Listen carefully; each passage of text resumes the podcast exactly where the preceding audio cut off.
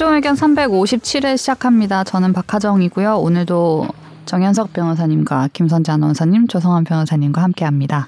안녕하세요. 안녕하세요. 안녕하세요. 네, 4월의 마지막 주 벌써 어 벌써?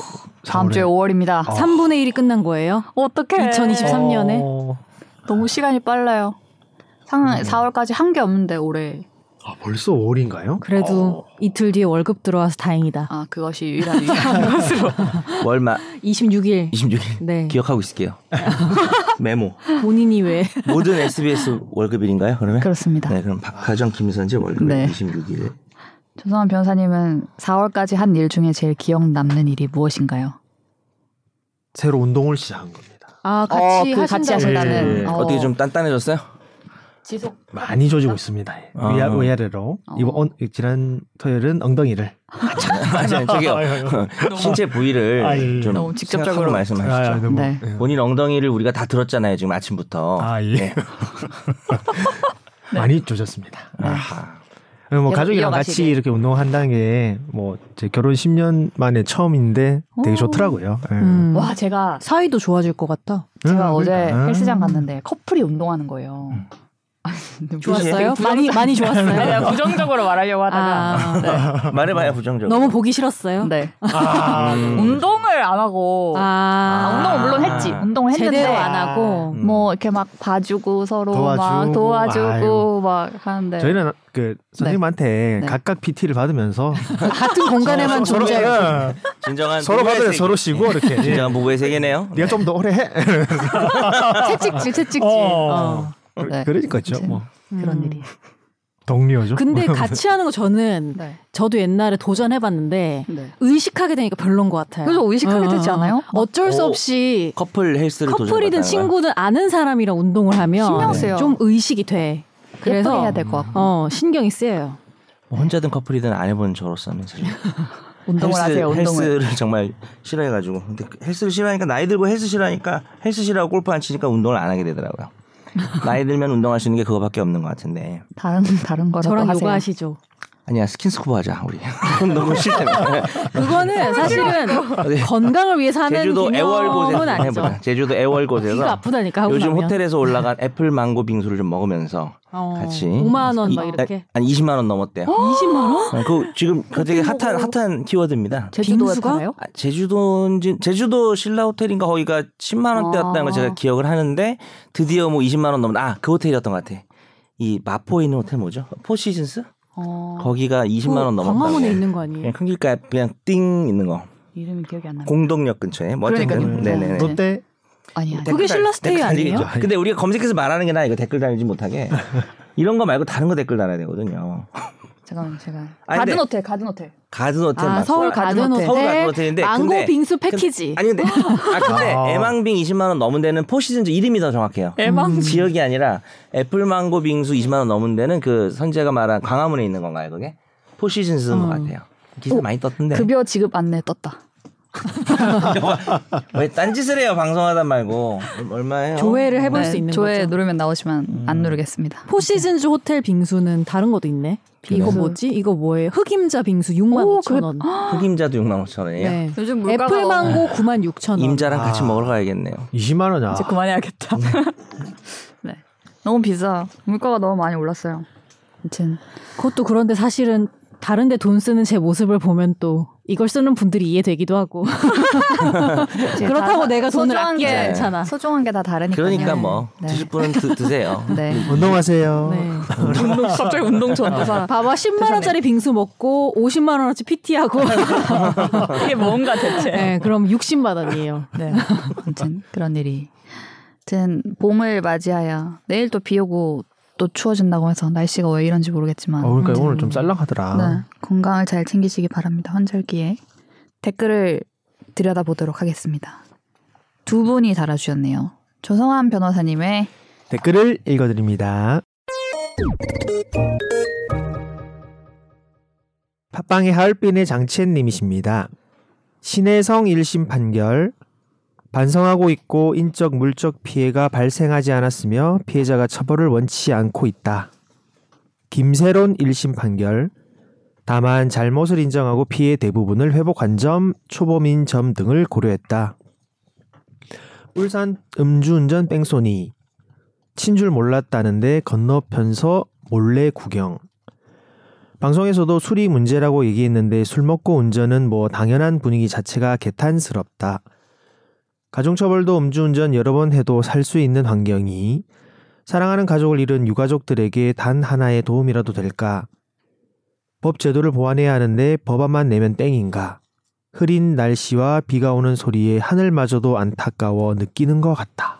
음, 네. 네. 판결들의 그 양형 사유를 네. 좀 찝으시면서 음. 좀 꼬집어 주신 것 같아요. 음, 안타깝습니다. 안타깝습니다.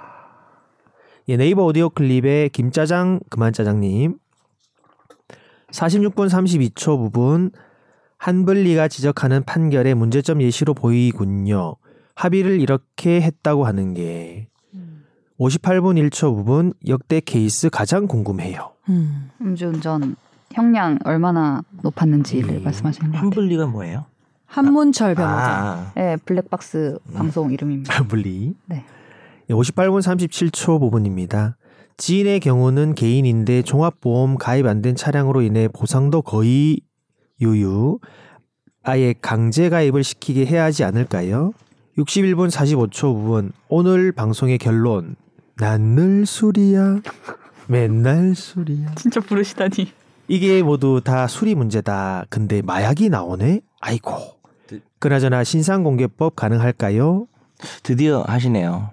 지난 방송에서 맨날 수리야 했다가 아, 아, 분위기 한 적- 무거운데 해가지고 저희가 전혀 한 적이. 없었습니다 저희가 편집했다기보다는 자기가 스스로 이거 좀 잘못한 것 같다고 그런데 댓글에 또 달리네요. 댓글에. 두 분의 마음이 저희가 이런 애환이 있습니다. 뭔가 드립을 쳤다가 이게 좀 분위기가 아닌 것 같다 그럼 스스로 네, 걷어드려야죠. 예, 네. 제가 많이 그랬죠. 지난번에는 또- 조변이 그랬어요. 댓글에서 또 해주셨네요. 속이 네. 시원하냐 노래에서 그렇게 꼭 노래를 했어야만 송구합니다. 속이 시원했냐? 근데 요즘 분들은 이 노래 모르지 않을까요? 요즘 분들 잘안 들어요. 옛날 사람만 듣는 방송. 최소 30대. 궁금하다. 자기가 내가 지, 그때 고등학생 분 있었잖아요. 댓글 다시다 보니 음. 어느 순간 사라지셨네 그분이. 그러네. 너무 즐겁게 대학 생활을 대학가서 즐기고 계신 거 코로나? 없는 대학 생활을 지금. 그러니까 내가 제일 어린 것 같다 이- 음, 이러신 맞아, 분이 맞아요. 어떻게 되는지 아, 이름, 댓글 이름 달아주시면 뭐였죠? 좋겠다. 닉네임 뭐였죠? 그러니까 한창 한창 달아주시고 해- 하셨는데 혹시 조용히 듣고 있었으면 감동이겠죠. 이 네. 감동이었겠다. 댓글 하나만 달아주세요. 지금 한 21세쯤 되셨을 것 같은데. 21세. 벌써 시간이 그렇게 뭘 이런 걸 들어요 21세에 더 재밌는 걸 네. 찾아 세상으로 훨훨 나아가 현실 세계에서 즐거움을 찾으세요. 너무 그렇군요. 말씀. 고등학생이라 그래도 좀 들었던 것 같아요. 맞아요. 뭐 아버지 나이랑 비슷한 뭐 이런 얘기 하지 않았어요? 저랑. 네네. 만화 얘기도 하시지 않았어요? 여보세요. 나도 닉네임을 생각 안 나고 뭔 얘기를 했는지 만. 사라진 고등학생을 찾습니다. 댓글 달아주세요. 네. 그리고 계속 댓글이 예, 남아있죠. 예, 추가 댓글 같은 있으시네요. 김짜장 그만짜장님. 1분 8초 부분 조변님의 마음의 시차 해명. 음. 시차가 여행 다녀온 예, 시차가 거. 예, 시차가 있었죠. 1분 30초 부분에 하나마 베이 정말 가고 싶습니다. 아, 소개해 주셨던. 하나마 베이. 열심히 들으셨어. 6분 34초 부분 유족 측이 새로운 변호사 통해서 손배하신 것 같던데요. 정변님 말씀처럼 손배 의미가 있는 건지 유유. 8분 32초 부분 민트정님 의견 200% 동감하는 쿠팡 주문 안 해도 너무 자주 보는 라고 달아주셨고요. 네. 9분 10초 부분에 이제 기사 링크를 해주시고 이 단독 기사일 듯요 라고 붙여주셨는데 네, 제 이게- 기사입니다. 예 이게 사전 소송했는데 화해 권고마저 네. 등 돌린 정부라는 단독 음. 기자였죠. 맞아요. 건으로 보입니다. 38분 20초 부분 판결 이후에 기자의 질문에 휴대폰 보며 하는 행동을 보면 화가 나.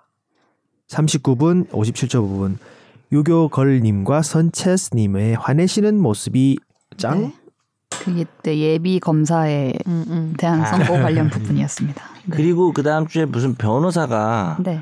또 보고 경찰한테 뭐 네. 내가 누군지 알고 뭐 이러냐 해가지고 또 술 먹고 행패 부리는 또 기사가 뜬 것 같더라고요.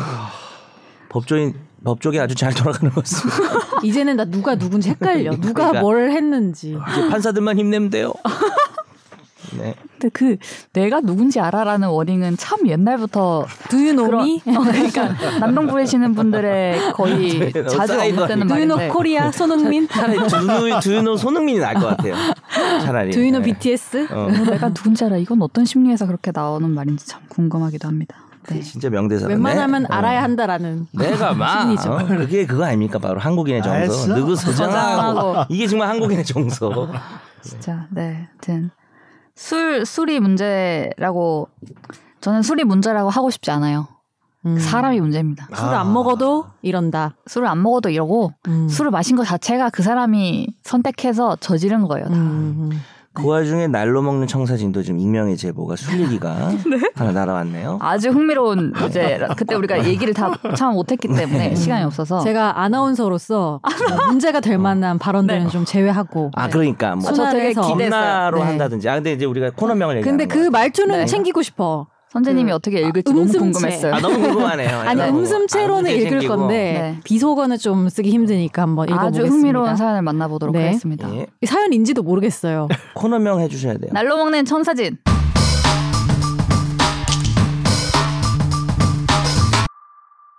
어제 술 먹음. 한 아이가 주식으로 2천을 벌었다 함. 한 놈이 정도는 해도 되지 않나 죄송합니다 끼어들지 아이가로 하겠어요. 끼어들지 한 놈이 정도는 아니, 한 되는 게 아이로 아닌가 할 하나 겁니다. 알겠습니다 제가 네. 터치하지 않겠습니다 한 아이가 주식으로 2천 벌었다 함. 너무 동화로 바꾼 거야 오, 네가 쏴라 함. 그 아이가 개처럼 짖어봐 하길래 친구들 셰퍼드, 푸들, 로트와일러 별의별 개들은 다 튀어나오고 나도 짖음. 더 지져 이러면서 그 아이가 지갑에 있던 5만 원, 만 원을 뿌림. 더 갖고 싶어 이러길래 내가 상추로 꼬리 만들어 흔들면서 왈왈 지즘. 지갑에 돈 다 뿌림. 나 23만 원 챙김. 와. 솔직히 친구들하고 눈치 주면서 돈 다 꺼낼 때까지 지즘. 그리고 오늘 단톡에서 미안한데 돈 다시 주면 안 되겠냐고 함. 친구들 어이 털려서 자기네들 개처럼 짖은 건 어떡할 거냐니까 니들이 자발적으로 한 거라고 미안하다고 다시 달라고 함. 지금 톡방 분위기 매우 안 좋네. 왜죠? 이 아이야.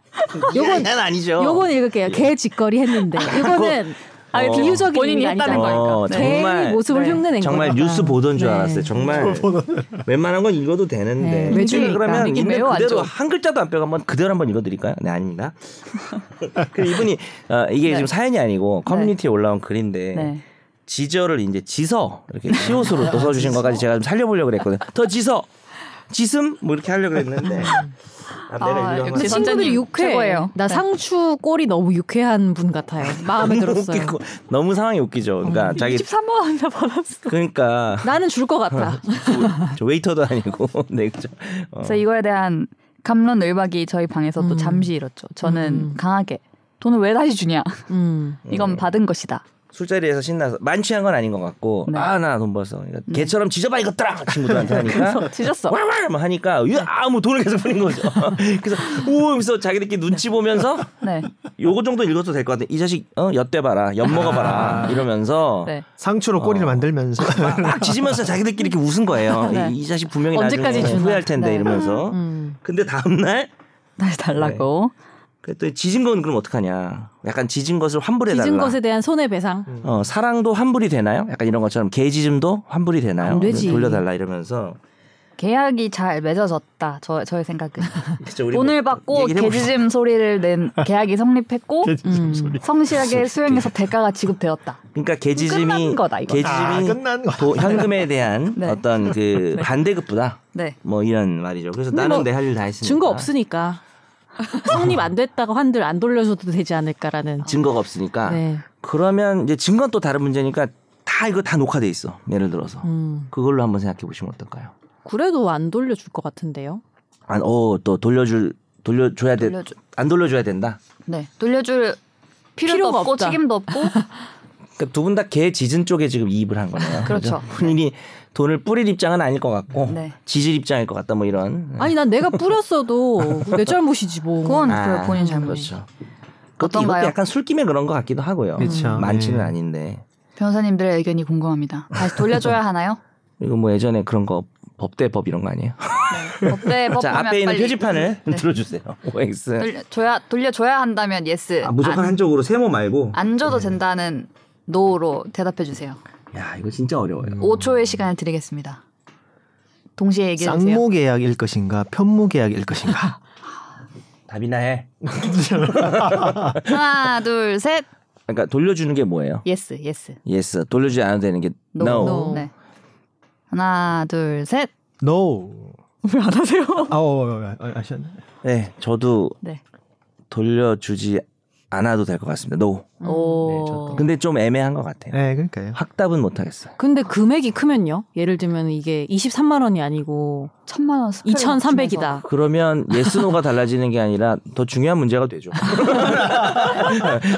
2,300만 원을 뿌려가지고 그 money gun 있죠, money gun. 5만 원짜리 꽉 채워가지고 클럽에서 하는 거. 빰빰빰빰 막 힙합 노래 나오면서 다 뿌렸다 이런 경우는 변호사가 더 비싼 사람이 붙겠죠. 아, 근데 어쨌든 그런 차이가. 결론은 여전히 애매하다.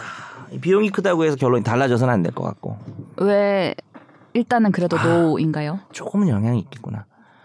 일단은 뭐 이게 말로 한 계약이거든요. 말로 한 계약도 성립이 되고 증여도 말로 해도 되는데 이 사건과 상관없이 꼭 알아두셔야 될 게 말로 야 내가 너 그냥 100만 원 줄게. 너 힘든 것 같은데 내가 내일 돈 들어오면 나 100만 원 더 줄게. 이렇게 그냥 너 써. 근데 계약서를 안 썼어요. 그런 경우에는 해지할 수가 있어요. 어, 서면에 의하지 않은 증여는 우리 민법이 그 신중하지 않게 누구한테 뭘 준다는 거는 그냥 신중치 못한 결정에서 한 말일 수 있어서 모든 계약이 구두로도 가능한데 서면으로 하지 않으면은 어, 해제할 수 있는 게 증여 계약이 있고요. 요즘 이제 중요한 게 서면으로 하지 않으면 아예 효력이 없는 계약이 생겼는데 보증 계약입니다. 그래서 음. 예전부터 이제 보증 잘못 썼다가 뭐집 폐가 망신하는 경우를 때문에 2015년부터 보증 계약은 서면으로 해야 되고 사인이나 도장을 안 찍으면 다 무효예요. 근데 증여는 서면으로 안 해도 효력은 있는데 해제할 수가 있어요. 네. 근데 여기 또 단서가 있는 게 증여를 그렇게 하고 이행을 다 한 다음엔 또 해제하고 나서 돌려받을 수 없다는 어, 조문이 있거든요. 그래서 그 조문 때문에 기본적으로는 어 돈을 야 걔처럼 쥐 좀 줄게라고 해서 줬기 때문에 돌려받지 못할 것 같아요. 기본적으로는 이건 증여라고 봐야 되는 거예요? 증여로 봐야 되겠죠. 이게 매매라고 보려면은 네. 경제적 가치가 있는 것들 있는 물건과 음. 돈을 이제 주고 받는 것이 되는데 어 그 이게 일단 물건이 왔다 갔다 한 건 아니니까 매매는 아니고 아니면 그밖에 이제 용역 서비스에 대한 이게 대가. 굳이 이거를 증여가 아닌 다른 계약을 보려면은 도급 계약이라는 게 있어요. 일을 완성하면 급여를 주, 그, 그에 대한 급부를 주는. 그래서 건물을 지어달라는 게 도급 계약인데. 음, 푸들이 완성되면 그렇죠. 왜 그렇죠. 네, 그러니까 이게 풍선으로 완성되면 요술 마술사들이 풍선으로 이렇게 푸들 만들듯이 네. 만약에 걔를 풍선으로 만들어주면 돈을 주겠다라고 하면은 그게 네. 내가 딱 주문한 푸- 푸들이면은 도급이고 네. 이 사람이 똑같은 푸들 계속 만들면 매매가 되거든요. 음. 근데 이거는 소리니까 개짖는 소리를 하면은 이것도 도급이 될 수가 있어요. 그래서 뭐 예를 들어서 내가 눈 감고 들었을 때 뭐 어떤 기준을 넘 으면 아 이거 진짜 개 같은데. 아, 개 같네. 그러니까 욕이 아닙니다. 아, 그러면은 좀 사실 이 상황이 좀 개 같은 상황이긴 한데요. 어쨌든 어, 그런 경우 이제 도급이 될 수는 있는데 어, 글쎄요. 이게 그냥 부담 부정이라는 것도 있고 음. 뭐 여러 가지 그러니까, 보기 예, 나름이죠. 예. 뭐 근데 애초에 돈 자랑한 거부터가 문제 아닌가라는 생각을 했어요, 사실은. 그건 이제 조용히 조용히 해야지. 그건 약간 감상이죠. 감정 같은 제 거죠. 감상. 법은 아니고 예. 뭐 저는 법조인이 아니니까. 약간 감상. 뭐 약간 네. 이런 느낌을 2000 자랑했을 때부터 잘못됐다 이거는. 네. 일단은 그, 그 증여란 건 이제 일방이 무상으로 네. 무상으로 자기 재산을 상대방에게 넘긴다라는 의사 표시이기 때문에 이거 뭐 무상으로 아예 아무 대가 없이 주는 거라고 본다면 증여로 볼 수도 있을 것 같긴 한데 음. 일단은 아까 말씀드린 그 도급 내지는 그 네. 개지즘의 의무 의무를 또 보면 네. 약간 이 무상이라고 아예 아무런 행위가 없는 게 아니라 그냥 누구나 할 수 있는 거라고 볼 수도 음. 있고 예. 근데 근데 네, 뭐 행위가 예, 있으니까 행위가 있으니까 또 뭐 이걸 쌍방의 의무가 있다고 또 볼 수 있을 것 같아서 네네 음. 어떻게 보면 약간 조건으로 보면 개지 내가 개짖는 소리를 내고 내가 들으면 이 돈을 주겠다라는 음. 의사표시라고 본다고 하면 네. 아, 일박에서 의무를 이행을 했으니까 네. 어 뭐 계약 유사하게 봐서 네. 지급된 부분을 뭐 반환 청구를 할수 없다라고 음. 구성할 수도 있을 것 같아요. 그렇죠, 맞아요. 근데 또 보기에 따라서는 개 짖는 건 누구나 할 수 있잖아요. 이게 야 너 저 사람 개 짖는 소리로 속여야 돼? 뭐 이런 정도면 기준이 명확한데 음. 야 개처럼 한번 짖어봐 정승처럼 뿌려보마 뭐 약간 이런 너스레였다면은 개 짖는 건 아무나 할 수 있잖아요. 아 물론 이제 네네. 좀 쪽팔림은 쪽팔림이라는 감수가 있긴 하구나. 네. 별로 어렵지 않게 할 수 있는 행위니까 친구들 사이에서는 이게 별다른 대가가 아니어서 그냥 일반적인 증여로 볼 수 있지 그렇죠. 않나 뭐 그런 네. 생각도 들고. 그러니까 그래서 좀 애매한데 네. 이로 보나 저리로 보나 네. 돌려달라고 하기는 좀 어려울 것 같기도 해요. 음. 그리고 아까 말한 거 약간 수정하면 근데 너무 큰 돈이면 음. 또 이게 신중치 못하게 한 거기 때문에 뭐 여러 가지 다른 법리로 뭐 좀 신의칙상 음. 야 이게 개한번 개소리 냈다고 5천만 원 주는 건 좀 말이 안 되지 않냐 어, 좀 어느 정도는 반 정도는 돌려줘라라든지 그런 판결이 구체적으로 반도 크다 5천이면은 개 짖는 소리 한 번에 2,500이면은 혹시 그런 거 하실 계획 있으신 분 안 계시죠 주변에 할 수 있어. 그러면. 아개 짖는 쪽이죠 네. 아니 수수 저돈 주는 쪽인가 해가지고 아유, 저도 돈이 짖으려고 없어. 근데 이것도. 나는 술이 문제라고 봐요. 우리네 아버지들의 지갑이 열리는 순간을 한번 생각해 보라고. 이거랑 똑같아. 우리네 수 있어요. 우리네 아버지. 음. 그렇게 다들 갈취해 가잖아요. 자식들이. 누, 맞아. 누지 누집 아들이냐 이러면서 이게 아들내미 데려오면은 음. 용돈 받아 주고. 이러면서 10만 원짜리 주고 괜히 노래 한 곡. 하고 막 그러잖아요. 다음 날 요즘 막 수표가 없네. 5천 원짜리인 줄 알았어. 뭐 이런. 그렇지 네. 없어 보이는 일단 일단 던졌으니까 이미 이행이 완료돼서 돈 돌려준다 이렇게 하시면 될 것 같습니다. 네.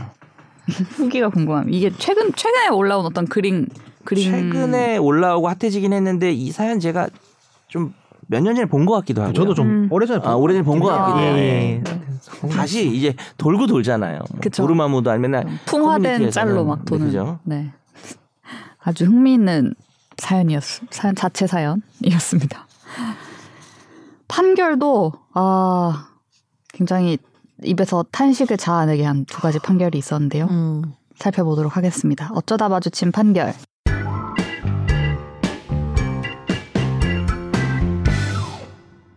59세 A씨는 지난해 3월 대구 달서구의 한 여자 고등학교와 여자 중학교 인근에서 자신의 화물차에 혼자 사는 험한 60대 할아버지 아이 낳고 살림할 13세에서 20세 사이 여성을 구한다는 내용의 현수막 등을 게시해서 아동복지법 5개 광고물법 위반 혐의로 재판에 넘겨졌습니다. 그리고 최근 대구지법은 A씨에게 징역 10개월의 집행유예 2년, 보호 관찰 및 2년간 신상 정보 공개, 5년간 아동 청소년 관련 기관과 장애인 복지 시설 취업 제한을 내렸습니다. 진짜 세상에 별일이 다 있고 이, 이, 이 사람 기억나잖아요, 우리 사실. 음. 그죠? 이분의 최후를 좀 알고 싶어가지고 제가. 그렇죠. 이, 가져왔습니다. 이런 현수막을 걸, 걸어서 난리가 났었던 적이 있었죠. 네. 결론이 이렇게 났군요. 일단 이거 뭐 법적인 걸 떠나서 흉물스럽잖아요. 이게 고등학교인가요? 중학교인가요? 이 여중고 앞에. 앞에 여중고. 앞에 네. 되게 크게 현수막을 그래서 뭐 뻥튀기 팔러 왔나 애들이 봤더니 뭐예요? 어 하여튼 뭐 내용이 정말 다시 말하기도 스스로를 싫은 험한 60대 할아버지라 칭하는 것도 너무 싫고요. 너무 싫으네요 정말. 뒤에 것도 싫고요. 음. 네. 혐한인 줄 알아서 13세는 혐한. 13세면 초등학교 6학년인데. 그러니까요. 아무튼 이거가 아동복지법 5개월 광고물법 위반 혐의가 됐는데 아동복지법이란 거는 이 장소도 그렇고 내용이 네 이게 성적 학대 행위에 해당한다라고 음. 본 거죠. 맞습니다. 그 부분이. 아동복지법 17조의 금지 행위에 보면은 뭐 1호 같은 경우 는 아동 매매 행위, 아동을 돈 주고 사고 팔고 이런 것도 있지만 2호인 것 같아요. 아동에게 음란한 행위를 시키거나 어, 이를 매개하는 행위 여기까지는 아니겠죠. 뭐 직접 특정 아동한테 한 건 아니니까 아동에게 성적 수치심을 주는 성희롱 등의 성적 학대 행위 그거겠네요. 라고 되어 있습니다. 네. 그런데 이게 되게 웃긴 거는 13세에서 20세 사이 여성을 구한다 그랬잖아요. 네. 20세 여성을 구한다 그랬으면 처벌이 안 되겠죠. 음. 아 20세만 적었으면요. 어, 20세는 아동이 아니잖아요. 아동 청소년에 해당하지 않으니까 네. 그 나이도 지금 아동하고 청소년이 다르기 때문에 근데 만약에 20세라고 해도 장소가 여중 고등학교 앞이면은 네 영향 있지 애들이 않아요? 애들이 영향은 보면서 수치심을 그- 굉장히 그렇게 느낄 것 같은데. 볼 여지도 있는 것 같아요. 볼 음. 여지도 있는데 어. 이 문구가 완전히 뭐 성적인 표현이 직접 들어가 있지는 않아서 결국은 음. 그러니까 간접적으로 들어간 건 저도 알죠. 음. 그래서 뭐 20세 그렇다고 내가 이렇게 말했다고 20세가 써붙이는 건 아니겠죠.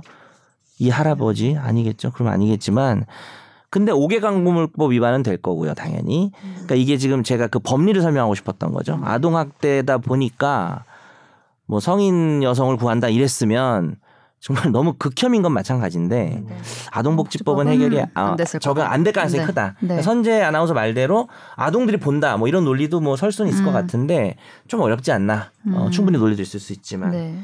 그래서 5개 광고법 위반인데 그런 경우에 이제 5개 광고법 뭐 그래봐야 벌금이겠지만 아, 이게 사회적으로 되게 좀 안 좋은 영향을 미치기 때문에 벌금이 좀 크게 올라가지 않을까 네. 그런 경우라 해도 네. 뭐 이런 생각은 드네요. 근데 저는 이거 보면서 궁금했던 게 징역 10개월에 집행유예 2년이잖아요. 네네. 이 형량에 상관없이 신상 정보 공개를 하는 건지 아니면 네네 신상 정보 공개는 뭐 집행유예에 대해서도 할 수 있는 예, 것이고, 예. 예, 뭐 예. 형량하고 꼭뭐 뭐 지- 연동되는 징역 건 아니죠. 1개월이 나와도 신상 정보 공개할 수 그렇죠. 있는 그거는 거예요.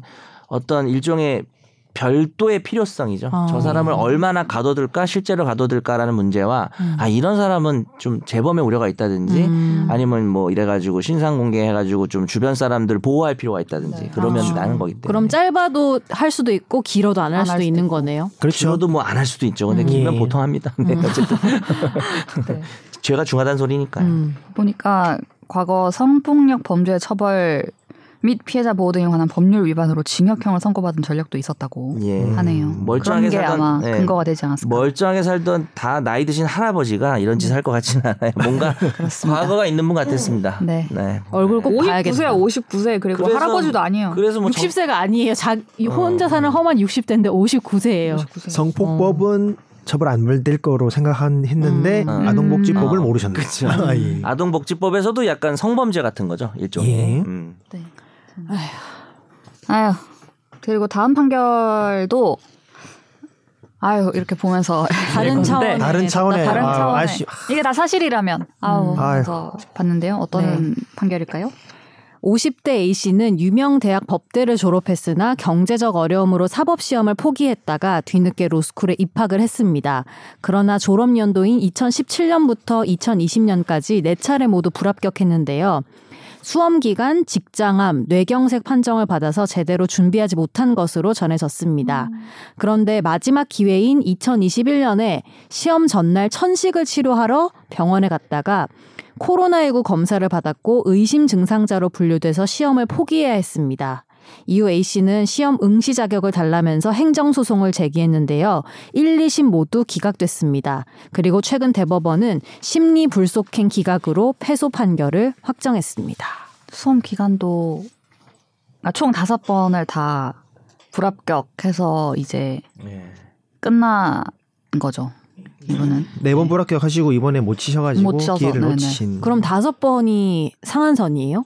네, 지금 그렇게 돼 있고 이게 음. 처음에 사실 로스쿨 생길 때부터 뭐 공지가 된 거긴 해요. 그래서 이 근데 이 조항이 결국은 직업의 자유 침해 아니냐라고 해서 헌법재판소에도 지금 뭐 한 네 번 정도 갔고요. 이거와 별도로. 예. 음. 근데 이제 계속해서 이거는 약 가끔 반대 의견이 있을 때도 있었는데 어떤 때는 전원 일치로 이거는 원래 고지한 거 아니냐. 음. 변호사 시험법 7조인데요. 그 법학 법학 전문 대학원에 석사학위 취득한 달의 말일부터 5년 내에 그러니까 기간도 5년 내에 해야 되고 5회만 응시할 수가 있는데 뭐 약간의 예외 조항들인데 그 거의 유일한 예외가 군복무예요. 어, 그러니까 이제 시험 한 2년 봤는데 좀 약간 젊은 남자인 친구들은 군대는 이제 좀 강제로 끌려가 네. 안갈 수가 없으니까 그 갔다 온 기간 동안 좀 빼줍니다. 음. 근데 이제 안 빠지는 내용이 뭐가 있냐면 임신 출산 같은 거 예외가 없고요. 음. 그 다음에 또 급작스런 재해나 무슨 뭐 자기가 어쩔 수 없었던 질병이나 중병으로 장애 뭐 이런 게 생긴 거에 대한 예외 조항은 없는 상황입니다. 그래서 헌법 소원 하시는 분들의 취지는 그래 뭐 군복무 예외까지는 뭐 좋은데 추가적으로 이제 뭐 임신 출산 또 네. 어, 자기가 어떻게 할 수 없는 사고 이런 건 좀 기회를 줘야 되지 않냐는 입장이고요. 반대로 이제 헌법재판소에서 계속 합헌이 나왔던 그리고 그, 어, 그 말이 맞다는 이제 소수 의견 맞 재판관 4명 정도가 이렇게 구인의 재판관 중에 그래도 한 4명 정도가 그래 임신 출산 같은 거나 좀 그런 사- 불의의 사고는 좀 해줘야 되는 거 아니냐라는 의견이 적이 있었는데 네. 다수 의견이나 전원의 의견은 대체로 처음부터 이게 고지가 된 거고 이게 로스쿨 제도의 취지가 이제 고시 낭인을 방지하자고 혹시 뭐 기억하실지 모르겠는데 뭐 오랜 기간 이제 국가 사회적 낭비다 고시생들 뭐 그 얘기 들을 때 제가 뭐 뜨끔하게 했었는데 예전에 고시생으로 막 이게 신림동에 막 처박혀 몇 있고 년 그랬으니까. 걸리셨죠?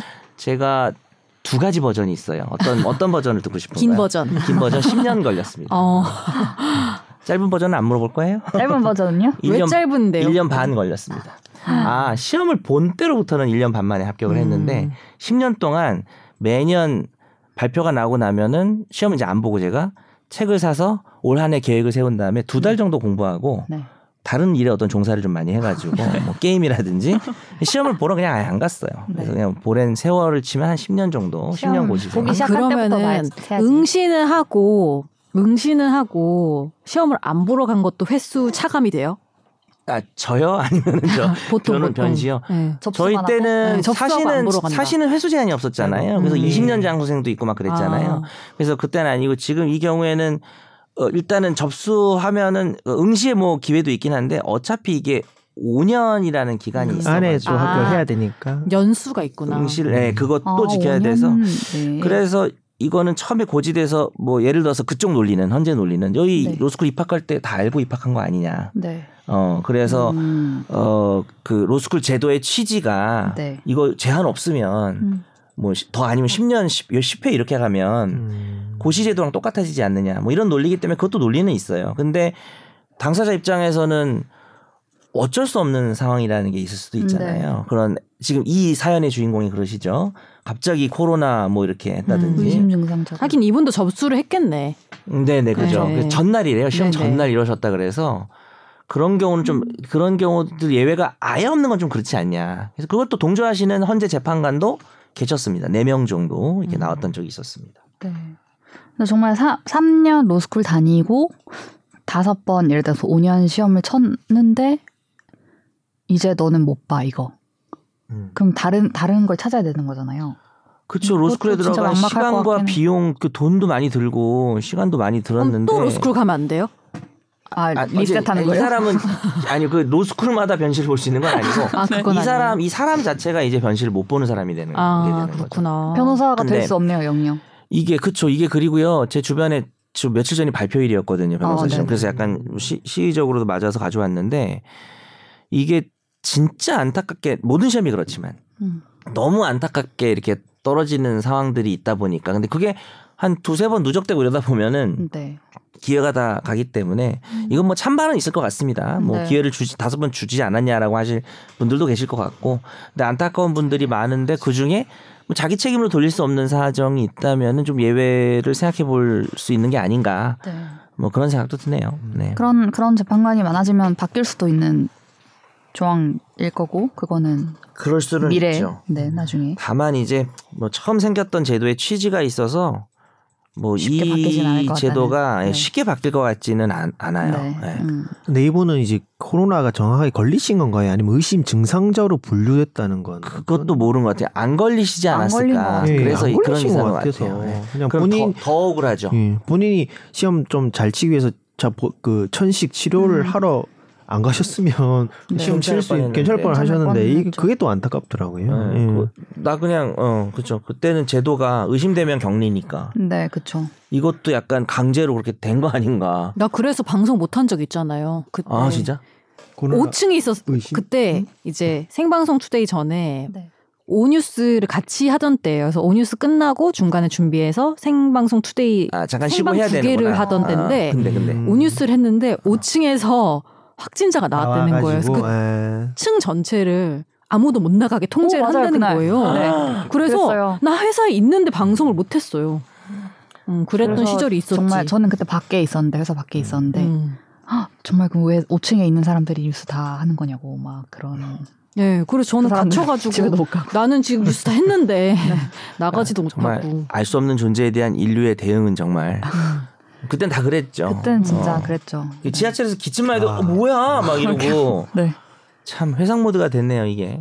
진짜 그 이전에도. 직장암 뇌경색까지도 오셨었네요. 네 눈물- 이분이 많이 아프셨던. 눈물이 네, 앞을 그래서 진짜. 예, 그러니까. 아, 하여튼 이런 이런 규정과 이런 일이 있다는 거. 네, 아픈 건 좀 어떻게 해야 되지 않나 하는 생각이 드네요. 예. 네, 이렇게 화재 판결도 만나봤고요. 이제 또 한숨 나오는 얘기를 해야겠네요. 맞습니다. 오늘 가벼운 거 한다며. 네, 어? 나 오늘 되게 네, 옷도 화사하게 입고 올라 그랬는데 가벼운 거 한다 그래가지고. 네. 제가 지난주에 여기에 꽂힌 관계로. 네, 그죠. 근데 시의적으로는 가장 네. 중요한 주제 중에 하나죠. 근데 되게 어려워요. 이게 사실 법적인 문제도 있지만 경제 가 뭐랄까 그쪽 측면에서의 대책이 또 나오기 때문에 그 경기 부분 뭐 이런 거요. 네, 네, 네. 네. 그래서 일단 얘기를 나눠보도록 하겠습니다. 집중 탐구.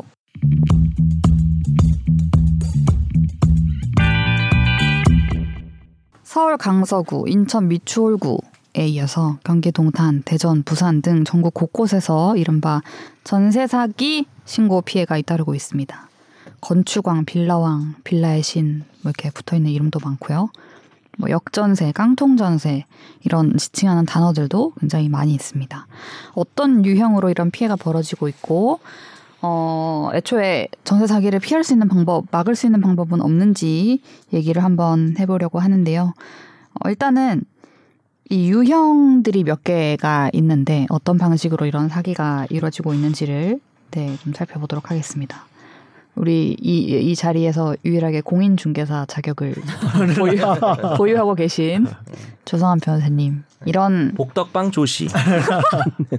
이런 장- 이런 사건을 뭐 맡으시거나 뭔가 피해자를 대리하시거나 아니면 이런 빌라 왕들을 대리하시거나 하신 적이 있으신가요? 가까이서 본 적 있으세요?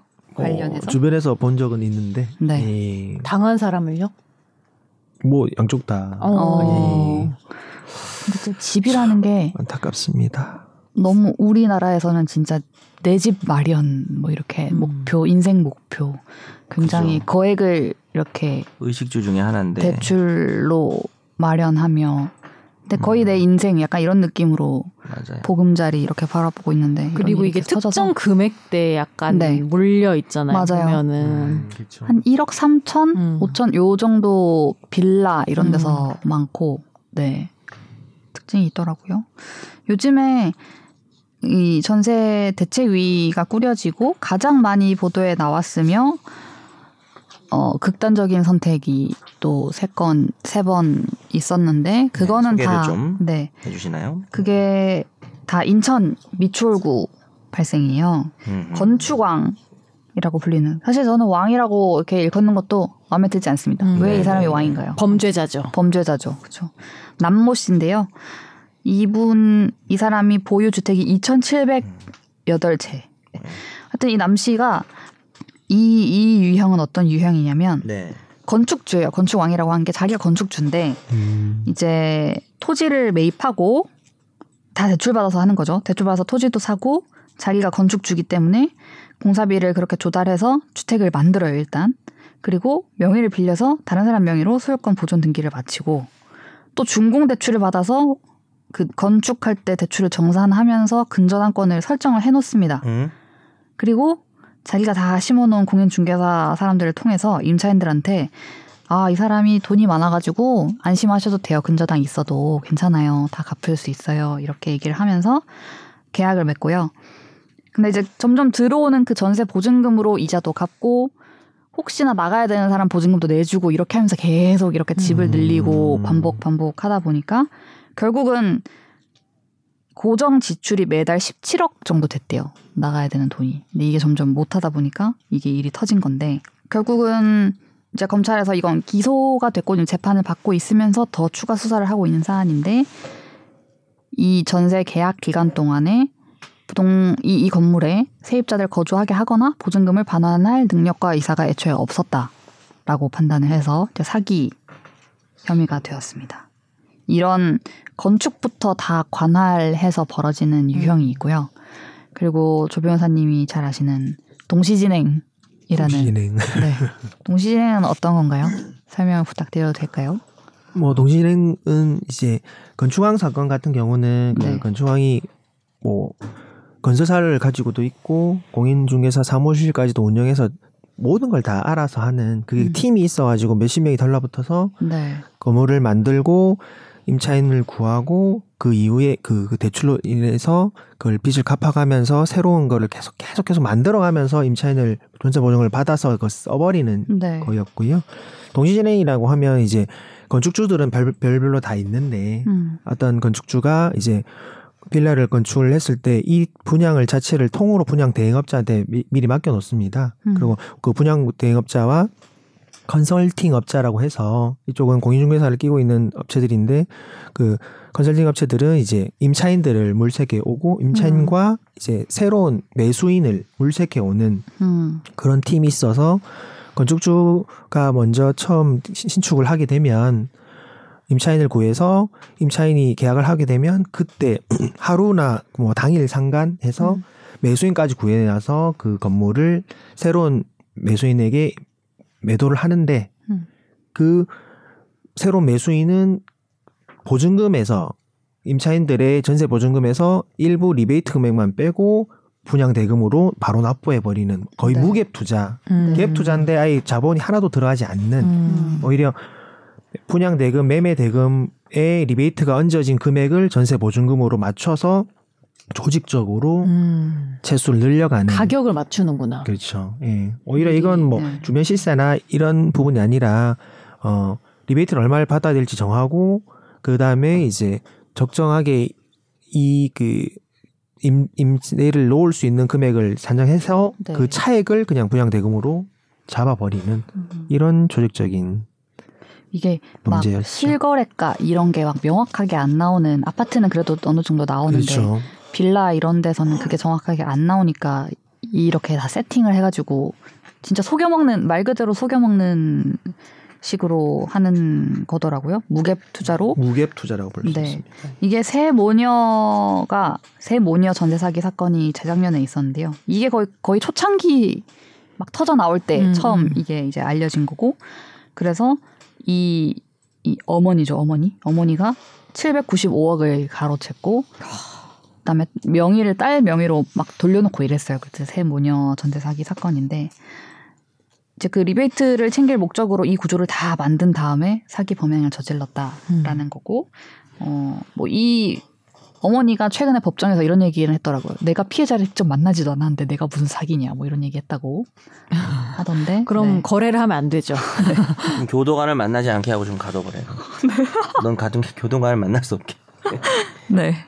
이런 일이 있었습니다. 이때 막 집중 수사한다고 하고 막 이랬던 사건이 있고요. 그리고 최근에 제가 지난주에 막 찾으러 다닌다고 얘기했던 사건은 동탄에 있었던 전세 사기인데요. 이거는 동시 진행은 아니었고 신축만 한 것도 아니었어요.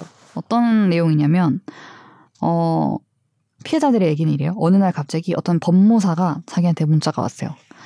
임대인 사정으로 인해서 6월 10일까지 소유권 이전 등기를 접수해야 국세 체납으로 인한 보증금 순위가 보존되지 않는 불이익을 최소화할 수 있다. 음. 진행하실 거면 연락을 달라. 그래서 어떤 이 피해자분들 제가 만난 피해자분은 보이스피싱인 줄 알았대요 처음에. 음, 음. 이 무슨 무슨 문자야. 음. 그럴 수 있죠. 처음 보는 법무사라면서 문자가 왔는데 네 집이 어쩌고 저쩌고 이러니까 그런데 이게 임대인이 법무사한테 이렇게 보내달라고 했다는 거더라고요. 그리고 임대인한테 막 연락을 해보니 이거 진짜예요? 물어보니까 어 상담하시라고 그냥 그렇게 하고 연락이 잘 안 되고 그래서 보면은 여기가 소위 깡통 전세, 그러니까 전세가가 매매가보다 같거나 더 높아서 이 팔아도 전세가만큼 내가 보증금만큼을 회수할 수 없는 상황인 건데 돌려막기가 안 되는. 네네 안 되는 거죠. 뭐 인근 부동산 돌아다녀 보니까 이 부부가 이런 물건만 찾아다녔다라는 소문이 음. 파다하고 네 그리고 거래를 특정 딱 그 집에서만 공인중개사하고만 주로 거래를 했고 계약할 때 다 대리인이 그 음. 중개사가 했다고 하고 그럼 이 있는 동탄 전세 상황입니다. 사기는 네. 이제 그 세모녀 사기처럼 조직적으로 이렇게 막 구해서 막 네. 맞춰놓은 그런 건 아니고 이 임대인 부부가 네. 그런 물건만 하나하나씩 그냥 자기들이 컨택해서 네 사들였다는 건가요? 지금까지 나온 건 그 얘기죠. 네, 음. 막 누가 중간에 끼어 있는지는 아직 확인 안 아직, 됐고 아, 이 부부가 엄청 돌아다니면서 샀고 그래서 이 공인중개사가 다른 공인중개사에 물건 나면 나한테 연락을 좀 줘라 찾는 음. 사람이 있다 이렇게 음. 엄청 주변에 알아보고 다녔다고 하고요. 발품판 그런 사기네요. 네. 발품 사기. 그래서 이거를 사기라고 볼 수 없는 거 아니냐라고 얘기하는 사람도 있어요. 있겠네요. 유형이 좀 다르다. 다를 네. 수는 확실히 다르긴 해요. 이건 조직적으로 리베이트를 받고 그 사실을 어 분양 대금이랑 전세 보증금보다 분양 대금이 작다, 이 음. 실, 실거래가가 작다는 거를 알리지 않은 것 자체를 사기로 많이 네. 보는데 네. 이 부분에 있어서는 그런 상태에 있는 걸 매수한 거니까 네. 이, 이거는 사기 기망이 조금 약할 수는 있다고 생각하는데 이게 세입자들한테 소유권 전등기를 하게끔 했다라는 거죠. 네, 내가 전세 보증금 못 돌려주니까 매수인인 것처럼 그냥 어, 그냥 가져가라고. 그냥 가져 증여처럼 뭐 이렇게 어차피 네네네. 근데 이제 결국은 그게 오히려 손해인 거죠. 그렇죠. 세입자 보증금보다 입장에서는 물건 값이 음, 작으니까. 바로 팔아도 내 보증금이 안 나오고 내가 이 집을 다 오피스텔이에요 여기는 또 음. 오피스텔을 괜히 샀다가 다시 안 팔리면 나는 내가 사고 싶은 집도 아니었는데 네, 막 그죠. 취득세 이런 거 물면서 그냥 내가 보- 왜 보증금이나 돌려줬으면 좋겠네. 네, 보증금은 돌려- 돈이니까 딴 데를 또 이사 갈 수가 있는 건데. 네네. 예. 그럴 만한 이 이런 걸 다 할 돈도 없을 수도 있잖아요. 그렇죠. 그렇겠죠. 예. 그리고 그래서 이분 이, 이 사례가 정말 이 역 역 전세, 그러니까 깡통 전세 때문에 돈을 못 돌려주는 상황이어서 그냥 연쇄적으로 피해가 난 건지. 근데 집이 250채나 있다고 하니까 음. 작정하고 산 거면 이런 거를 다 예견하고 산 거 아니냐 그럼 사기지 이게 이렇게 얘기하는 사람도 이 있고 네. 부분은 그러면 네. 이 오피스텔을 매입을 할 때는 네. 대- 정상적인 시- 거래가 대금은 지급하고 딴 사람한테 사들인- 샀어요. 네. 사들인 거. 네, 네, 자기 네. 비용 들어간 거네요. 네. 그러니까 개수가 많다 뿐이지 사실은 약간 갭 투자하는 분들도 있잖아요. 갭이죠. 이때 다 음. 전세를 끼고 다 이렇게 그러니까. 샀으니까 음, 이- 근데 그런 거 하는 사람들 솔직히 주변에 많잖아요. 많죠. 그게 250채가 아닐 뿐이지. 그쵸 그쵸. 근데 사실은 뭐 한두 채여도 사실은 몇 번 이렇게 하다 보면 돌려주기 어려운 상황이 음. 발생할 수는 있는 거잖아요. 있죠. 구조적으로는. 네, 다음 세입자 안 구해주면 음, 음. 바로 곤란해지는 이렇게 떨어져 버리고 네, 이러면. 상황 되니까. 음. 그래서 이런 유형이 있고요. 그리고 마지막 이거는 이 사례는 관악구에 많았던 것 같아요. 신탁 부동산 사기라고 해서 이제 부동산을 가진 분이 신탁 회사에 소유권을 이전하고 담보대출을 받아서 쓴 다음에 세입자를 드리는 건데 이런 경우에는 신탁 부동산이 동의를 하지 않고 이렇게 임대차를 맺으면 무효래요. 네, 신탁회사, 그러니까 신탁회사를 법적으로 수탁자라고 하는데 네. 일반적인 명의신탁 말고 이 신탁회사에 맡기는 부동산 신탁이라는 게 있는데 음. 그런 경우에는 원래 주인이 임대할 권한이 없어집니다. 음. 그래서 이것도 임차인들도 좀 알아두셔야 되는 게 네. 신탁회사 승낙이 임대차 계약에 있는지 음. 승낙서가 반드시 확인해야 되겠죠. 이게 없을 경우에는 엄한 사람이랑 계약을 맺은 상황이 되는. 그렇죠. 그냥. 쫓겨나는 거죠. 네.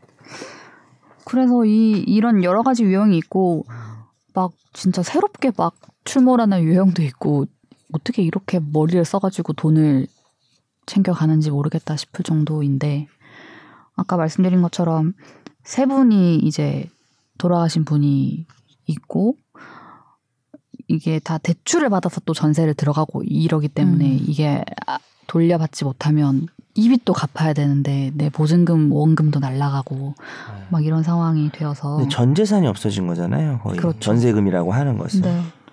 이 사기친 놈들은 이게 그런 피해를 가져온다는 거를 음. 참 사기 같은 게 사실 영화 같은 데서는 좀 약간 가끔 멋있게 묘사될 때 있잖아요. 물론 뭐 가, 약간 재밌게, 예, 예. 돈 많은 사람한테 나쁘게 네. 돈번 사람한테 돈 네, 네, 빼주면서 네. 사기꾼 나오는데 이거는 진짜 진짜 서민들의 피 같은 돈을 하는 거고 근데 처벌과 별개로 현실적으로 당장 급한 사람들을 어떻게 해줘야 될지가 더 문제인 것 같긴 해요. 그렇죠. 뭐 그렇죠. 처벌은 처벌인 거고 음. 이거 뭐 구제책을 해결 빨리 방법이 네. 정부에서 나와야 될 것 같은데 이게 미추홀구 아까 그 건축 소위 건축왕 의 건에 따르면 이제 그건 근저당이 다 미리 있었는데 이제 받은 거잖아요. 그래서 이제 경매에 넘어가고 있어요 지금 집이. 음. 음. 근데 근저당이 선순위로 있으니까 피해자들한테 오는 돈이 적고 음. 당연히 그래서 이 피해자들의 얘기는 경매를 일단 멈춰 달라. 음, 음. 그리고 우선 매수권 네. 일단 살고 있는 나한테 1순위로. 어, 1순위를 달라. 그리고 좀 이제 더, 더 이건 개별 개별 의견인데 그렇게 경매에 붙이지 말고 그 있는 채권을 정부가 어떻게 사가지고 해주면 안 되냐. 공공주택처럼요? 어 그거는 이제 매입을 매입을 해달라는 음. 주장도 있고. 요거는 이제 네. 근저당 채권자들이 경매 그 채권을 사버리면 그리고 정부가 좀 네. 기다려주면 네, 네, 경매 네. 안갈 수 있는 아, 아, 거니까. 네. 근데 이제 뭐 윤석열 대통령도 경매 중지를 해라고 얘기를 했는데 법원이 하는 거잖아요. 근데 또 법원 입장에서는 채권자가 가만히 있고 채권자는 늘 경매에 별 불만이 없는데 법원이 이거 사기 물건이니까 경매 우리 안 할게라고 말할 수는 없는 상황인 그런 법적 근거가 없죠. 그리고 뭐 거죠. 네. 행정부에서 뭐 이거 자체는 잘 했다고 볼 수도 있지만 네. 뭐 권력 분립 이런 것도 있는데 뭐 그렇죠. 경매법원 보고 하지 마 이렇게 하는 네. 법적 근거가 없어가지고 네. 그리고 뭐 법원 행정처에서 전국 이런 법원에 다 연락해서 재판하지 마세요라고 말하는 것도 문제 소지가 그렇죠. 있지 않냐. 법원이 거고. 중지하라 했는데 법원이 말 안 듣면 쪽팔려서 어떡하나 그러면은 지금 네. 되는 중지가 되고 있는 상황이에요? 중재가 안 되고 있습니다. 아, 네. 전혀? 전혀 그러니까 채권자가 이걸 보고 아 그래 당분간 안 할게요 이렇게 한 채권자도 있어요. 의사 표현을 하면은 네네. 되고 네, 그러면은 미뤄지기도 하는데 조금 배려를 해준 채권자일 수도 있겠네요. 네네. 음. 그런데 아닌 거는 매일매일 경매가 조금씩 조금씩 되고 있습니다. 음. 네, 뭐 일괄 오늘 다 뭐 이런 건 아니고, 네, 그래서 지금 어제도 그렇고 정부 대책에 뭐 음. 우선 매수권 하겠다는 거랑 그 음. 집을 LH가 사서 계시고 싶은 분은 좀더 음. 계시게 해주겠다 이걸 발표를 했는데 이미 지금 넘어가서 뭐 하는 거냐고 하시는 분도 계, 계세요. 그리고 나도 네. 뭐돈 돌려받고 싶을 수도 있잖아요. 그쵸. 그 보증금을 대책으로 이제 얘기하시는 음. 분들이 많고, 네. 하여튼, 이게 또 유형별로 다르니까 아까 그 건축왕 건이나 아니면은 동시 진행으로 넘어가신 분들은 또 상황이 다르고, 네. 동시 진행으로 넘어가신 분들은 자기가 일단 선순위이기 때문에 음. 우선 매수권 이런 거는 필요 없는 상황이기도 하고, 네. 그런 상황. 그리고 공인 중개사는 처벌이 안 돼요? 이런 경우에? 처벌해야 되는 거 아니에요? 공인 중개사? 솔직히 처벌되는 경우도 있죠. 음, 대부분 음. 공인중개사 믿고 하는 게 많을 텐데. 잘 들어 조 변호사. 예, 예. 제가 대신 사과드리겠습니다.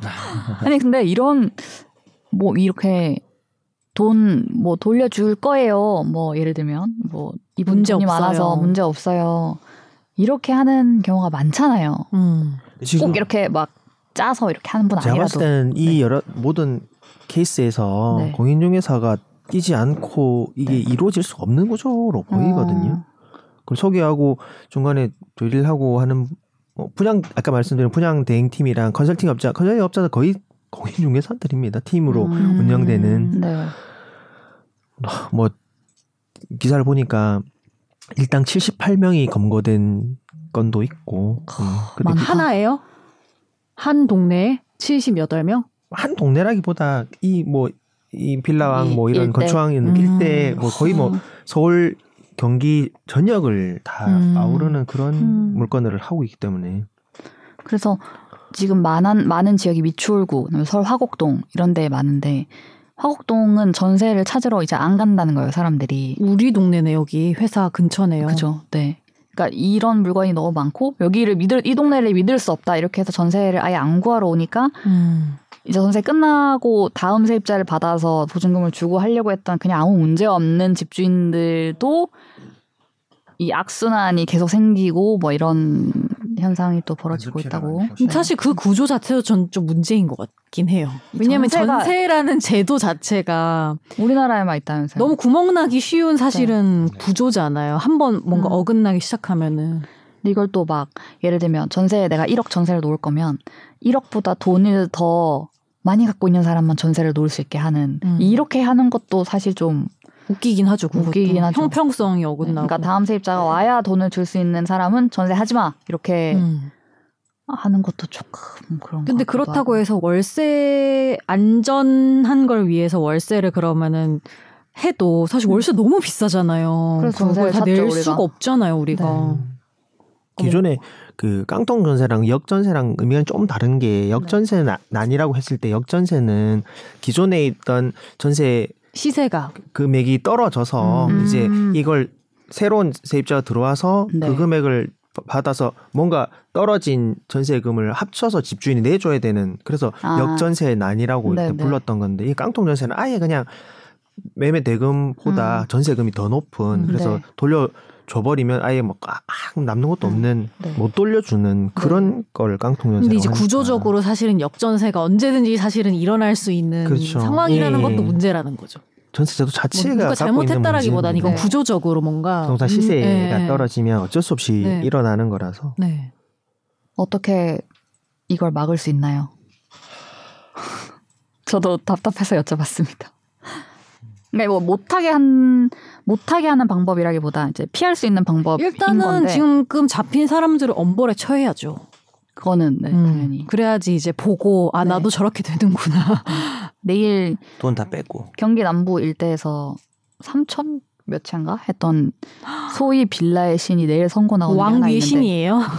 빌라의 신이라고 했었어요. 뭐 천체 넘으면 신 되는 거예요. 모르겠어요. 빌신 같네요. 네. 빌라의 신 줄여서 빌신. 빌신 빌신 님 내일 선고 있는데 몇 년 나온지 보겠습니다. 네, 아무튼 그런 게 있고 내가 전세를 구해야 되는 사람 입장에서는 음. 사실 진짜 작정하고 그 컨설팅 업자랑 다 짜가지고 아무 문제 없고 지금 뭐 꼭 근저당이 없어도 이제 막 이렇게 되면은 속을 것 같거든요. 저는. 음. 그렇죠. 네. 네. 아까도 말씀하신 것처럼 아파트나 이런 부분은 네. 시세가 조금 드러나고 정보가 좀 공개가 되는데 빌라는 그런 게 정말 구축이 안 돼 있으니까 뭐 어느 정도 서- 수준이다 이 정도면 네. 뭐 적정하다 이런 공인중개사 말을 믿을 수밖에 없는 것 같아요. 일단은 그 신탁의 경우에는 이제 신탁 등기되어 있으면 갑구에 등본 떼보고 그거는 이제 확인을 할 등- 수는 있는데 등기부는 기본으로 보실 테니까 네. 뭐 등기까지 위조하면 정말 답이 없. 그건 뭐 중범죄니까. 음. 등기 당연히 봐야 되고 우리 옛날에 그, 그 등기 관련해서 그러니까요. 하, 하루 이틀 사이로 뭐 등기 들어가고 근저당 네. 들어가고 했던 것 때문에 화가 많이 나셨던 부분이 있는데 이, 이 사기 사건에서도 네. 공시진행 케이스라고 하면 네.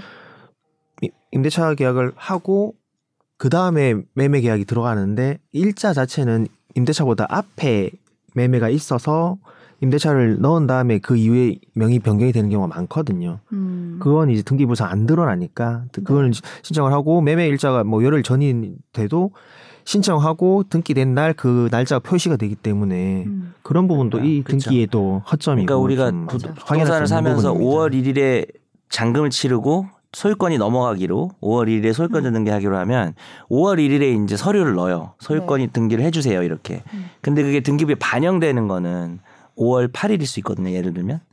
그러면은 5월 8일까지는 등기부를 아무리 떼봐도 음. 이제 그게 보이지 않을 수 있단 말이죠. 음. 아, 물론 좀 철저하게 가면은 지금 진행 중인 등기에 대해서 알아볼 방법이 있을 수 있는데 또 그 진행 중 이렇게 표시되지 않아요? 등기? 그쵸 표시가 되는데 이 사람들 막 당일에 하니까 그쵸 근데 그 하루 차이를 음. 이렇게 하니까 잔금날 임대차 계약을 그- 맺고 그 통상적인 막 경우에 하니까. 통상적인 경우에 표시가 되는데 네, 네. 당일날 그냥 후려쳐 버리니까 이제 문제가 생기는 거죠.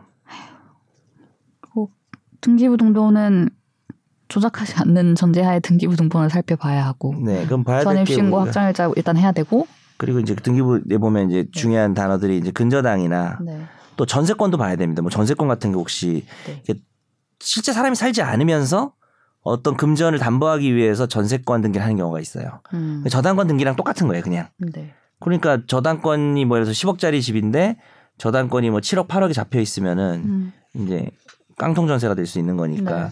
전세권도 보셔야 되고 그다음 아까 말씀드린 부동산 신탁 등기 음. 이것도 봐야 되겠죠. 신탁 회사가 있으면 수탁자죠.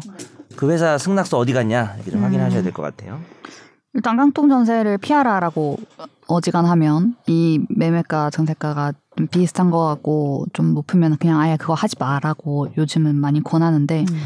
근데 또 내 내 직장 근처와 내가 가진 예산과 이런 걸 비교했을 때 어쩔 수 없이 그쪽을 선택하는 그렇죠. 분들이 네, 그렇죠. 계셔서 이게 무조건 다 하지 말라고 하는 게 또 맞는 조언인지 잘 모르겠습니다. 근데 이럴 이런 순간 보증금을 돌려받지 못할 가능성이 생기기 때문에 어지간하면 그렇죠. 10억이면 뭐 8, 피해달라. 10%인 한 8억 정도 되게 네. 되면 깡통 전세니까 네, 근저당 본- 얼마 되는지 보고 그렇죠. 본인의 보증금이랑 근저당 네. 대출금 이런 걸 더해가지고 집값의 80% 넘으면은 안 되겠죠. 네. 그래서 그 계약하려는 부동산 말고 주변에 또 좀 발품을 팔아서 시세가 매매 시세가 얼마인지 좀 또 따로 알아보고 음. 네, 그런 네. 것도 필요할 그건 것 같고요. 앱도 있어요 요즘에 부동산 실거 실 시가 바로 나오는 거 있거든요. 저도 이번에 이사 가야 돼서 이 앱을 깔았습니다. 광고 같아서 광고 같아서 얘기는 안 하겠는데요. 그 가- 앱 이름은 이렇게 됩니다. 춤의 종류죠.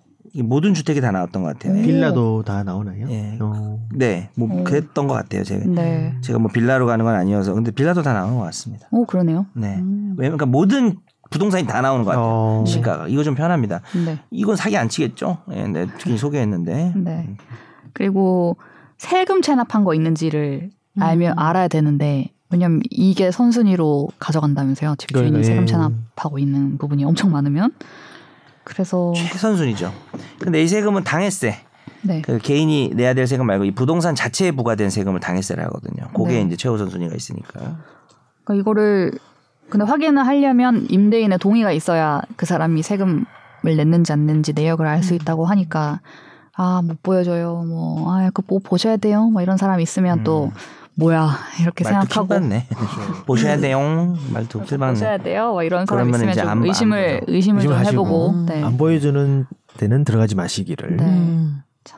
안 보여주는 게 이상한 거니까. 그렇죠. 그렇죠. 예. 뭐안 보여줄 이유가 없잖아요. 네. 납세 증명서나 뭐 미납 국세 떳떳하면 오히려 나서서 안심하라고 보여주죠. 음. 그렇죠. 네. 그런 성격인 사람들도 많아요. 뭔가 숨기는 거 아닌지 의심을 해보고. 등기부 등본상 압류, 가압류 이런 것들 보이는 건물은 절대 피하기. 네. 체크를 해두시. 네. 그리고 막 곧 풀 거예요. 내일 풀 거예요. 들어 보증금 주시면 풀 거예요. 이런 말 믿으면 안 되고. 네. 음. 그리고 저는 막- 이번 거 보면서 솔직히 저도 속을 것 같거든요. 보면은 네. 자신이 없거든요. 근데 뭐 저도 자신 없어요 변호사인데. 뭐 당한 분들이 음. 잘안 알아봐서 뭐 당했다느니 어 맞아요. 그런 잘 말도 몰라서 있어요. 당했다느니 이런 거를 좀 저는 그것도 좀 불편해요. 그렇게 얘기하는 사람들을 보면. 그렇죠. 그게 뭐 일종의 피해자 비난론이 되는 음. 거죠. 네. 또 피해자분들한테 유의사항을 알려드리는 거 하고 음. 그죠? 또 피해자 범죄가 일어났는데 에휴 이 멍충아 그거는 이제 가족들만 할 수 있는 얘기죠. 뭐 가족들도 뭐 조심해야겠지만 그럼 본인이 얼마나 스스로 어. 자책하고 아, 있겠어요. 자책하고 있어요. 내가 뭐. 왜 이 집을 해가지고 어, 말. 가족- 아니 그리고 뭐 누가 그렇지만. 와도 속는다니까. 그러면 사실은 그쵸, 그쵸. 그렇게 얘기할 수 없는 거죠. 그러니까. 그 이건 운의 문제인 거잖아요, 사실은. 음. 내가 어느 동네에 빌라를 알아보려고 내가 그 공인중개사 네 발로 찾아간 사무실에서 상담을 받고 했는데 그런 물건이었고 이. 대행업자가 뒤에 다 있었어. 음. 이러면 아유, 사실- 기본적으로 네. 속인 놈이 나쁘죠. 속은 사람을 뭐라고 하면 안 그렇죠. 되겠죠. 근데 음. 그거하고 또 이제 어 만약에 뭐 이게 무슨 폭력 범죄나 이런 쪽이면은 뭐 피해자 주의사항을 얘기하는 것 자체가 좀 이상할 수 있지만 음. 전문성이 있는 사기 범죄 같은 음, 경우는 음, 피해자 보이스피싱도 그렇잖아요. 예방법, 네. 피해자 주의사항 뭐 이런 것들은 음. 당연히 알려드리는 게 맞고요. 음, 음. 네. 좀 한숨을 쉬다가 끝나는 것 같은데 뭔가 뚜렷하게 이것만 하시면 놓치지 않습니다를 얘기 드리지 못해서 아니 지금 뭐 사실 마땅한 대책도 없는 네. 상황인데. 어쨌든 이런 유형이 있다는 걸 전해드리고 선재님 무슨 말 하시고 싶으셨던 거 아니에요? 아 유형이 다양해서 네. 각기 맞는 현실적인 대책을 빨리 내놨으면 좋겠다. 이게 네. 뭐 엄청 오래됐잖아요. 은근 시간이 지금 오래됐더만요. 맞아요. 찾아보니까. 이게 또 여러 앞으로 피해가 또 더 없을 거란 보장이 없기 때문에 음. 유형별로 잘 대책이 나왔으면 하는 바람. 처벌과 별개로. 네. 힘이 쭉 빠진, 빠지는 방송을 와, 월요일부터 매주 힘이 빠지나요. 그 원희룡. 장관 어떻게 네. 할지 좀 지켜보겠습니다. 네, 매일 지켜보겠습니다. 잘좀 하셨으면 좋겠네요. 다음 주에 진짜 제가 빵끝 없는 망긋 웃는 집탐? 집탐, 가지고 올게요. 거짓말하지 마. 또 이건 5월의 첫째 주. 가정의 지금, 달 지금? 정하고 네. 무슨 무슨 사고가 일어나도 그걸로 네. 하는 거야. 아, 자꾸 제가 일주일 동안 벌어지는 일들에 영향을 받아서 막 대통령 탄핵 소추 들어가도 안 하는 거야. 어, 그러면 안 돼. 아 이거 하면 안 돼. 무조건 이걸로 해야 돼. 아무튼. 주제 정해 빨리. 네, 좀 해. 역시 가정의 오- 달 아까 가정의 역시 달 가정의 달은 마약인가요? 어떻게 어떻게 되나요? 또 이거야 나. 어. 얘기- 가정의 달 아니면은 고려해 볼게요. 그런 거 어때요? 네.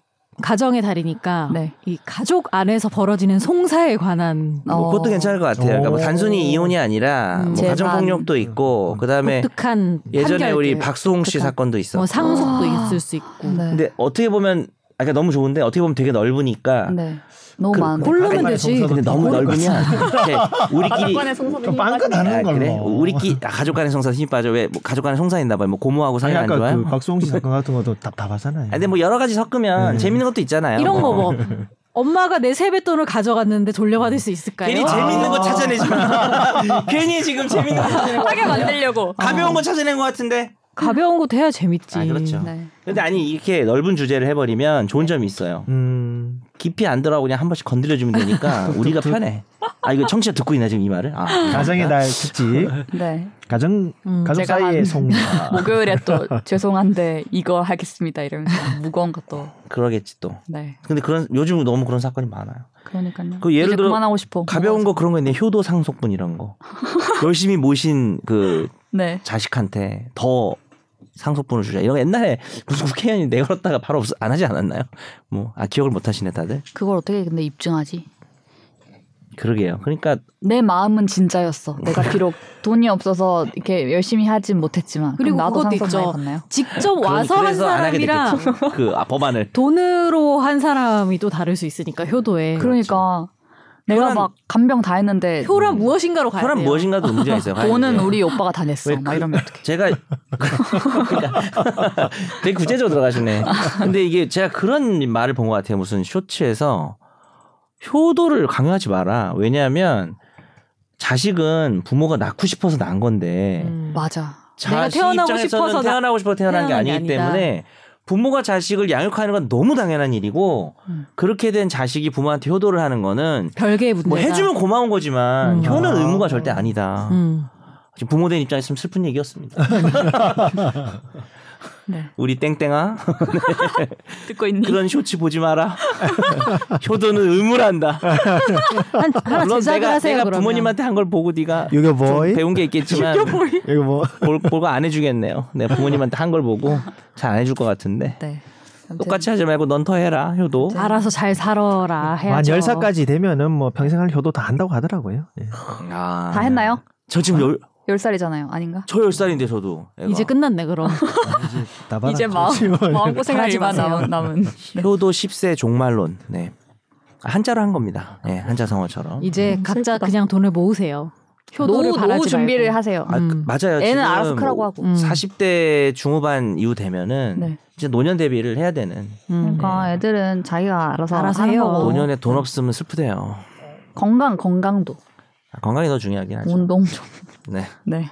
오늘도. 잠을 2시간 자고 나왔네요. 네. 아무튼 네. 수미 쌍관으로 건강을 잘 챙기자는 얘기를 하면서 오늘 방송을 마무리하겠습니다. 11시 감사합니다. 11분 1111. 여러분 안녕. 감사합니다. 감사합니다. 나도 법률 전문가 세상만 사법으로 재밌게 풀어내는 여기는 최종 의견 최종 의견 최종 의견 최종 의견으로 오세요. 고품격 법률 팟캐스트. 여기는 최종 의견